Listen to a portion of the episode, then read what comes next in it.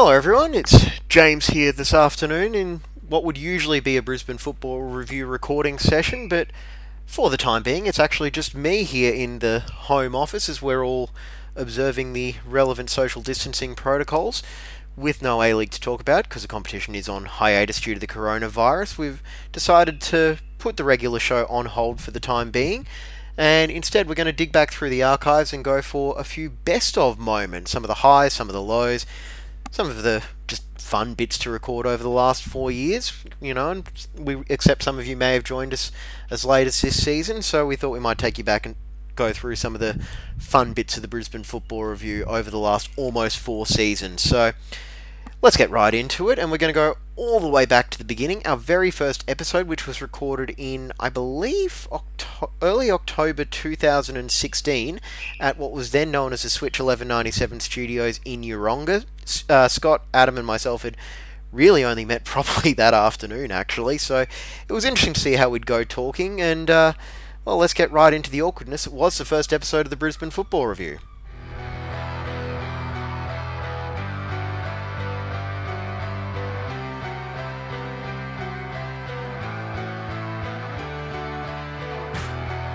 Welcome to the Brisbane Football Review, powered by Outside90.com.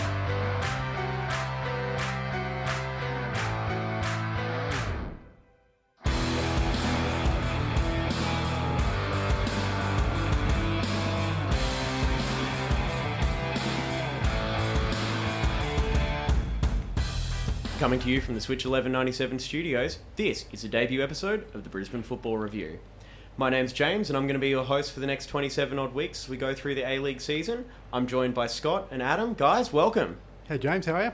James, good to be with you. Thanks, guys. Now, we're presented in conjunction with Outside90.com and the Daily Football Show. We're going to be working with them throughout the season. Now, first of all, let's start with some introductions. Scott, why don't you tell us a little bit about yourself? Okay, well, I've been a Brisbane fan pretty much since day one, and people probably know the Roar Review on social media, Facebook and Twitter. I co founded that in 2011, and here we are. So That's it. So, this is the next step for that page going into Brisbane football. it's about two months in the making, so good to get started. And Adam, tell us a little bit about yourself. Uh, basically, my so I guess small claim to fame is that now I guess a, a bit of a presence on Facebook. Um, obviously, big, big Roar supporter. Been there most of uh, of their time, and uh, yeah, basically, he, yeah, like I said, it's good to be on board. Excellent. Now, for those of you listening through Outside90.com, you might have read some of my stuff doing Socceroos coverage, and it's just great to be talking for once instead of writing. All right, so let's get started. Um, what do we want to do with this, Scott? What do you hope to achieve out of the Brisbane Football Review? Well, it's uh, we're growing further. We're going to hopefully integrate with some of the other fan channels around the league, and yeah, just podcasting, maybe some videos. Yeah, That's it. We're going to be uh, doing those video pre- uh, match recaps after the Yes. Brisbane Royal Melbourne victory game on Friday night. Yes, so I believe they're doing fan cams as well, James. yeah, that's it. I'm going to be talking to the drunk people outside Suncorp Stadium and editing out all the naughty words that they say. All right, so let's get into the off season that's been for the Brisbane Roar. So it was a bit of a dramatic off season with more ownership dramas with the Bakrie group. Adam, what do you think is going to take to solve all of this this season? Uh, look, it, it's a multitude of things. I think it's a case of, you know, at some point the FFA have got to look and see, well, you know, the Bakries, you know, are they doing the right thing, not by only the sport in this in the city and the state, but also as well overall as a brand. And I think I think they've done some damage um, as far as you know support as the membership numbers attest to, and I think it comes down to they've got to draw a line in the sand and say no more chances. They've give, they've given them probably too many t- chances, and yeah, it's it's now it's now time to either put up or shut up for the Bakries. That's it, definitely. And one of the main issues has been the fact that they've been late with wages again, and there's been more drama about who's going to be the managing director of the club. All right, Scott, why don't you tell us a little bit about Mark Kingsman, the new managing director of the Roar? Okay, so we don't know too much about him, but we know he's the, I think it's CEO of East Coast Car Rentals, and he seems to be more about actions rather than words. So he's not saying as much as what Cobb was saying previously. It's more about actions. Examples like ba- back at Ballymore now, finally back to a training venue that the Aloisi likes, and because I don't think Griffith was really re- up for it. So that's kind of the way he's running it, about actions rather than words. So you might not hear much from him, but it seems to be running much smoother behind the scenes now. But it seems like one of the things the fan base really wants is actions instead of empty promises. Absolutely. Now, We've heard enough. That's it. Now, there have been some fixtures taking place. One proper competitive one. That was the FFA Cup against Perth. Now, what did you guys make? We'll start off with Adam. We had we played a couple of closed door friendlies, and uh, we're at the end of the day, Perth were just uh, too good. Um, was there room for improvement? Yes, but uh, in a knockout competition, you know, what, they one chance, and uh, they're they're out of the cup. So That's it. And Scott, do you kind of feel like maybe the Roar don't treat the FFA Cup as a priority, more as sort of like a pre-season tournament that will help them warm up for the main competition in the A League? I think a lot of teams treat it that way, to be honest with you. If you look at the um, Adelaide, got knocked out by Brisbane Strikers. Obviously, they brought a very young side up. I think the Mariners took a young side down to Melbourne as well. So, I think a few teams have done that. But on the on the night, I think Perth just they had the set piece advantages. They had it last year, and I think it's going to be a big strength of theirs again this year. And they just made it count. That's it. It does kind of feel like there's a bit of an attitude of, well, if we get through the first couple of rounds as a professional club, then we might start to ramp things up as the season gets closer. Now, there have been a number of pre-season friendlies. Scott, you've been to a fair few of them. What's stood out for you so far? Uh, there's been a bit of a change in system. That's the biggest thing that stood out for me. It's a change in midfield. As opposed to a flat three, it's more of a two sitting and a number 10 type. I think it's to accommodate Brett Holman. I think he's going to be a big part of the way the team plays. So it's been all right. Nothing's really stood out in terms of individual performances or anything, but yeah, that's been the biggest thing I've noticed is the slight change in midfield. All right, and Adam, what have you taken away from this pre-season so far? Um, I think I think a lot of the um, these composite games against the BPL All Stars and the MPL Under 23s. Look, it, it's a good it's a good thing for the community, but you know, as far as Roar preparation, does it really um, make difference? Does it really show where this side really is at? You know, you know, just scraping by the MPL side against at a couple of weeks ago, is that really preparation going into the season proper? I'm sure John Aloisi will say yes, but uh, look, I guess the proof's going to be in the pudding on Friday night. Well, that's it. And I think based on the results from Aloisi's first season, you have to kind of give him the benefit of the doubt, considering how yeah. well they came out of the blocks last year. All right, now this is a Brisbane football review. We're going to come back and look through the entire Roar squad, so we'll be back after this at Switch 1197. Okay, I will actually admit that having listened to it back, it wasn't anywhere near as awkward as it was in the studio that afternoon, as we were all trying to work out what to say, what we couldn't say, and what would or wouldn't translate. Either way, I think it's fair to say we've gone on to better shows since then, and yeah, who would have thought that 130 odd episodes later we'd still be going without any yelling at each other. Anyway, that was just me. Either way, it's been a fun journey. Now we're going to also go back to what was probably our best segment from that first season, and that was uh, recapping the first Orange Sunday. And this has actually been one of the most popular re-listens uh, for people downloading our podcast archives about. And this was recorded a couple of days after the anniversary of Orange Sunday 1, the Roar against the Central Coast Mariners, and you know, it's come up a few times in the show since then, but this was the first time where we really got down the rabbit hole properly, discussing our memories of what was the best day of being a Brisbane Roar fan in, well, pretty much the history of the club. So these are our memories. We do kind of waffle on a little bit, but it was a lot of fun either way. So here's what we had to say about that and uh, our Orange Sunday 1 memories. All right, so we're going to move on to our mailbag segment for this week, unless I've missed any stories. Can't think of anything. All right, so was it two days ago, Monday? That was the sixth anniversary. It feels still like yesterday of Orange Sunday One. Brisbane Roar, you know, Central Coast Mariners sold out Suncorp Stadium. What amazed me about that day was everyone was decked out in orange. Because you go to the Roar games and everyone would be, you know, just in their summer t-shirts and shorts and Well, whatever. I think there was not a not a Roar jersey for sale around Brisbane that week because they'd all gone. I know. Well, my parents actually came to the game, and I think they had to just scrounge up some orange T-shirts that were lying around the house just to be in the right color. And I remember, I think it was that Fox Sports documentary they did a few months after the grand final. I where- love that documentary. Oh yeah, that, that that still makes me feel very very happy. But um, yeah, like Postecoglou said, like I was expecting the noise, but the color of the occasion where the teams came out and just were met by the wall of orange and the couple of the yellow pockets for the Mariners, hmm. it was just unbelievable. No, it's still, still for mine. It's, it's un- undisputedly, it's the greatest A League game. I know maybe, maybe you know, Southern Southerns might disagree, but I think yeah, that's the that's the game that stands out above anything. You think A League, you think of the drama of that grand final. There's been other high scoring games stuff, but they were regular season games. But This was a grand final with everything on the line. Well, 'cause I remember last year I did the rankings of the grand finals for Outside 90, and this was easily number one by a long shot. I think I have to look up what the exact list was, but from memory, I think I had the Roar Mariners first, Roar Wanderers about third, and Roar Perth was about seventh because that actually wasn't a great game. But That gets underrated that game, but we might talk about it later But on. that game, it's like the Roar Mariners, it just felt like a real heavyweight fight because the two teams had played just before, uh, had played two games just before. The Roar won the first leg 2 0, and then there was that dramatic comeback, which has been totally forgotten now.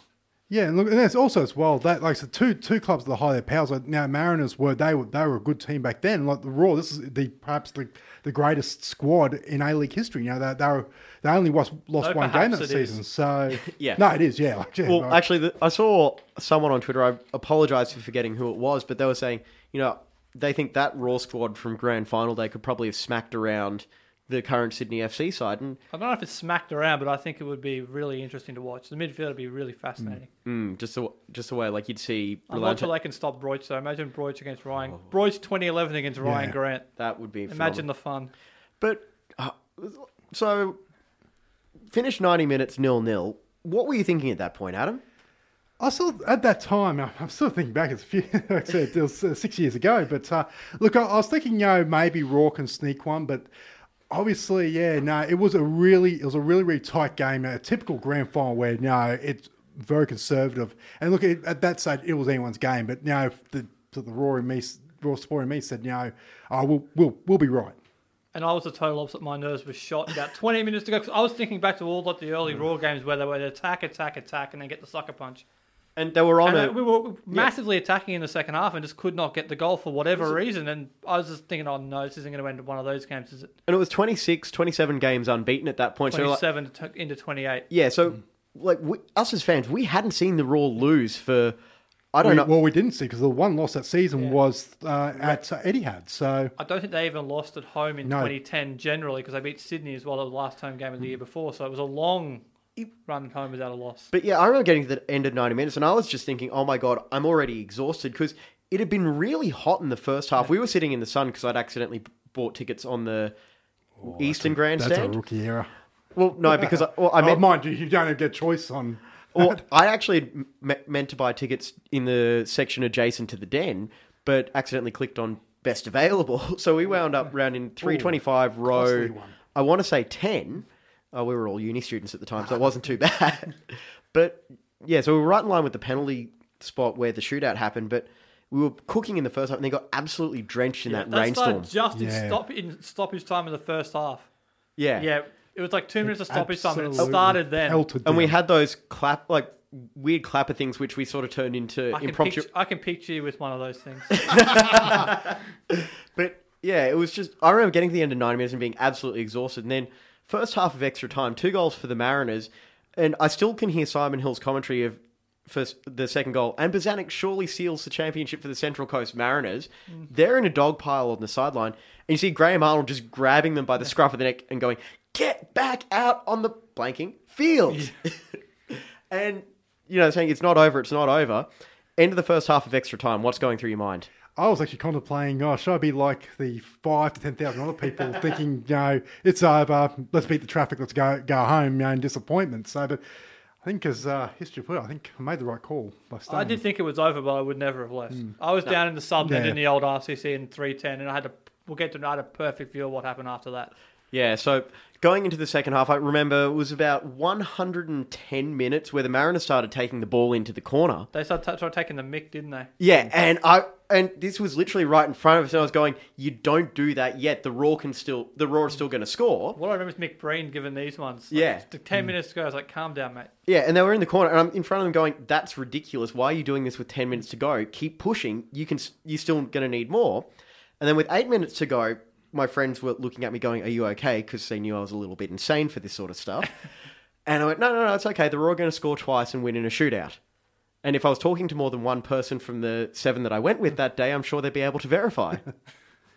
but yeah, I just remember 112 minutes, and there were these families that were getting up and leaving, and I was yelling at them, probably some not nice things, going, "What, what are you doing? The That's game's still going." what do- there was a stream of people. Like, Yeah. Even down the southern end, there was a lot of people just leaving during the second half of extra time. It was like a It's, stream it's of funny people that not many out. people to this day will admit that they were, but there was. I look, maybe they're all ca- casual supporters, but there were a lot of people heading to the So at gates least a- around about about ten to go. I, I was not leaving. At least No, five, if not not. closer to 10, I reckon, would have le- I would, leaving. look, I'm not. I'm not going to say I always knew they were going to come back, but I said no. I'm staying leave. till the final Yep. whistle. I That's know the- that much. As football fans, it's the right thing to do. I was going to leave on right on full time, but I wasn't leaving beforehand. Yeah, well, uh, so was I, but that's just because I was hungry. yeah. But um, yeah, so then 116 minutes, ball played down the right into I think it was Broich in the middle. Broich to Henrique. Solorzano to Henrique. Yep, and Henrique scores in. I've seen the replay of that about 150 times, and I keep getting confused about how many deflections the ball actually took I don't know how it beat Matt Ryan. I can't believe that went in. because he'd been a wall all day. And again, speaking of school age kids, he was like 17 at the time. He was Yeah, unbelievable as well. Some of the saves he made in the second half of normal time were sensational. Mm. And I actually remember one normal time where Broich just drilled the ball. It was right at him, but he still had to get Yeah. down and palm it away. And then, yeah, 2 1, game on. No, I didn't think it was. I thought it was just like a cruel, like, like, Yeah. tor- like at least we got one back, torturous thing. I don't. I just when that go in, I was like, something's going to happen here. Like I don't no, know if it's going to be. Do you remember the Henrique chance about a minute and a half later? Yes. I thought, I thought that was it. That's it. I thought that's it. We've, now we're definitely done. That was our moment. But that was also when I thought you'd had you'd had Franjic and Stefanutto really pushing up from the fullback spot. You're going to get Bernie Ibini, who, by the way, like Matt Ryan was phenomenal. He Yeah, the Ibini. Ibini. Like ever since then, I've been one of his biggest fans. they he was yeah. unbelievable in that game. Totally turned it for the Mariners. They don't score if he's not on the field. Yeah. Because the amount of runs he made in behind. and they then score.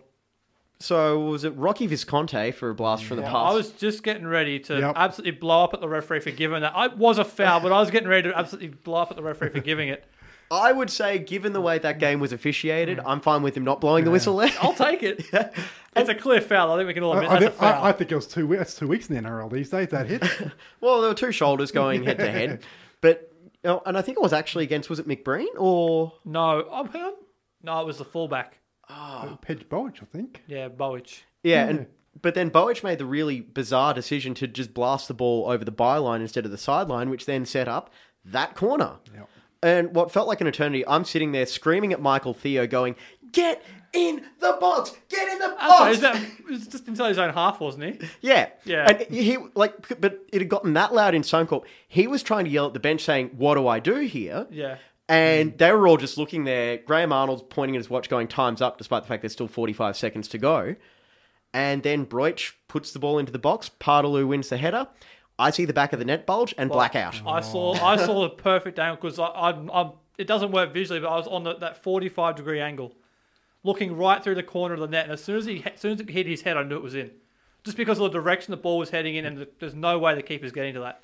Yeah. And you know, I blacked out as well. I mean, I, the next thing I remember, the penalty shootout was like two penalties in. I I don't remember the start of the shootout at all. I may have kissed everyone in the row we were sitting with when that one went in. Apparently, I can tell you it was absolute bedlam in the front of Yeah, 310. even even, that even the normally mold 301, we were in row, I think row 24 or something, three in 301, and um, yeah, even that, like they're normally fairly reserved. Even that was just bedlam. That, that was yeah. Everyone was just seen- it losing their mind and- fifty thousand people just losing their mind. It was just 40, 45,000 No, was there, yeah. and five trying to skip Oh, yeah, back yeah, in. Of course they're them. because there was, still, there was still a fair few people on the concourses who I Yeah. think probably s- saw the or heard the Henrique goal and went, "Ah, might just hang around for a few Yeah. minutes, take my time going down the stairs. Next goal, all right, better get back up to our Yeah. seats for the shootout." But it was just unbelievable, and I bel think when Paartalu's header went in, that is still the loudest recorded crowd roar in Suncorp Stadium in Australian sports, I can't possibly. remember a louder, louder sound than that. no, No. no. And yeah, so like I actually remember listening to I think it was the ABC radio commentary of that as well. And Quentin Hull, who I think is an underrated game caller, had a really good like call of it, just going, "You've got to be kidding me! who doesn't believe in this orange season or something?" But it was just mental. And then we had the shootout to go. Yeah, you might have to describe the start of the shootout, 'cause I don't remember it. I remember that I, I remember hearing a sound like I thought Theo. They thought Theo saved The first one. shot, yep, Mariners shot That's first. when I that's when I started paying attention again because I was out of it at that point. So Mariners shot first. I forget who it was. I forget who took the first shot, but it sort of hit Theo in the hands and bounced Well, over I've him. seen the video. It was Hutchinson. Hutchinson. Yeah. Okay, then the se- then uh, was it Franjic got the Roars first one? I think so. I, I think it was Franjic. Yeah. Franjic, yep. Then the Mariners' second shot, Wilkinson was second. Wilkinson got his. That was actually a very nice penalty. Paartalu drilled his into the bottom corner, and I think despite I thought that went wide from my angle because I had fences in the way. I couldn't really see over them. So I was watching a video, and at this point, the friend that I'm still talking to, mm. Chris, is one of my groomsmen coming up in a few months. He he was actually videoing it, but his hand was shaking it, so he had to hand it to one of the other guys we were sitting with because his hand was slightly more stable. And I should point out, Chris, diehard Sydney guy, like sky blue and everything, he was there in his West Ham jersey, and even he was getting caught up in it. So Oh, I think I think you're not you're not a sports lover if you yank a cry, no matter who your allegiances were, except for Mariners, of course. then then things took a turn for the uh, Roar's favour with a brilliant save by Michael Theo on Daniel Yes, McBreen. That was oh, that was that was a brilliant save. The first one. And then Matt Mackay walked up and just dispatched it quite quickly because I think he just thought, no, let's That just get a this over and rubbish- done That was a rubbish penalty from Matt Mackay too. But he said, but Ryan went the wrong way. And then was it uh, Pedj Bojic had one that was That almost hit the moon. yeah. Oh, it was a good save from Theo though. He got his hand up to it. It was kind of not exactly the same, but a bit of a mirror of Schwarzer against Uruguay. That second one. Yeah, no, like the oh, it's one one of the the great sort of pressure saves. That, yeah, And then Henrique stepped up to take the penalty, did his little stutter step, and you can still hear watching the replay. Everybody in the ground just, Yeah. That silence right before it. and then everyone just lost their mind as Henrique won Brisbane's first premiership, and unbelievable. And the celebrations afterwards were fantastic. If we could experience that once or twice more, that hour after, that's I don't miss grand final day. I miss the celebrations afterwards because I hate grand finals. I get completely nervous and barely enjoy the game. Oh. If we could, if I could get that that feeling for an hour after the game again a couple more times, that'd be great. Look, I think we can all agree. Like, I just personally, I've seen a lot of phenomenal comebacks from all the sports teams that I follow. Hmm. Nothing beats That's that number Roar Grand one, yeah. Final. Yeah, like it beats this year's Super Bowl. Just everything. Two goals in four minutes to send it to a shootout. You will not beat that. Well, as a Man United fan, you had 99 with the um, two goals in stoppage time, but that this is far more than that. It's just unbelievable. I can't think of any of my sports. teams. it's, it's something about who I support other than the Roar. So But yeah, I thought that was just an unbelievable day. So we actually asked for some of your memories of Orange Sunday One. Scott's just bringing those up on his Yep. phone right now. Have you got them, Scott? I've got a couple, starting with our Luke Wilson says his mum accidentally bought tickets in the front of the Mariners supporters bay. yeah, he was at 13 at the time. He says he he says the heartbreaking look on the Mariners' face is something he's not going to forget. He said he absolutely lost it as well. Oh, I think yeah, everyone did.